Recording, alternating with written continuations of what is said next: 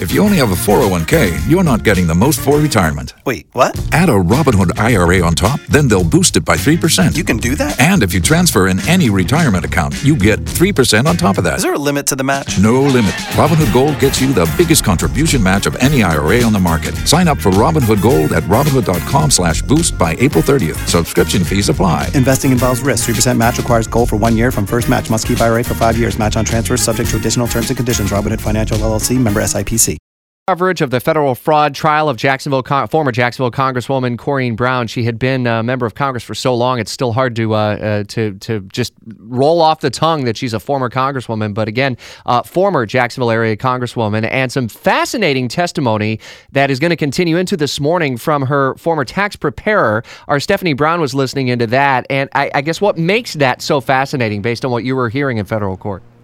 Well, while we have the fraud charges that are obviously the focus of everything right now, what she's also charged with is a few different tax related counts, accused of filing a false tax return by both underreporting her income and overreporting charitable contributions. Hmm. Yesterday, we started to hear from the tax preparer walking through some of those individual tax returns to talk specifically about some of the questions. For example, the former Congresswoman tried to deduct $10,000 worth of her time donation one year.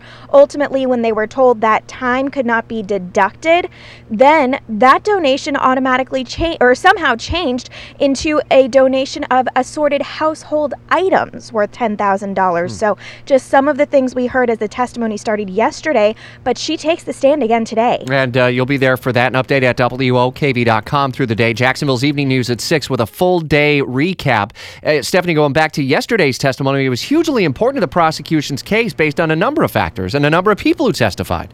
That's right. We really heard from two key people for the prosecution's case. The first was the alleged co conspirator, Carla Wiley, who spoke about the fact that she actually had a conversation with Brown, Brown's daughter, and Brown's chief of staff the night before the FBI interviewed her. And she says that the three people who were on the phone told her that she didn't have to talk to the FBI. And then a former Brown staffer by the name of Von Alexander, she took the stand to give some of the definitive definitive ties between Brown and knowledge of transactions out of the One Door account, as she explained how Brown directed her to funnel money through Alexander's personal business to ultimately create cash deposits for Brown. And the intrigue will continue today. At the end of the day, we're expecting to hear from the third co conspirator, Brown's chief of staff, Ronnie Simmons. Full coverage at WOKV.com and a special edition of Jacksonville's Evening News at 6 going real deep on this federal fraud case.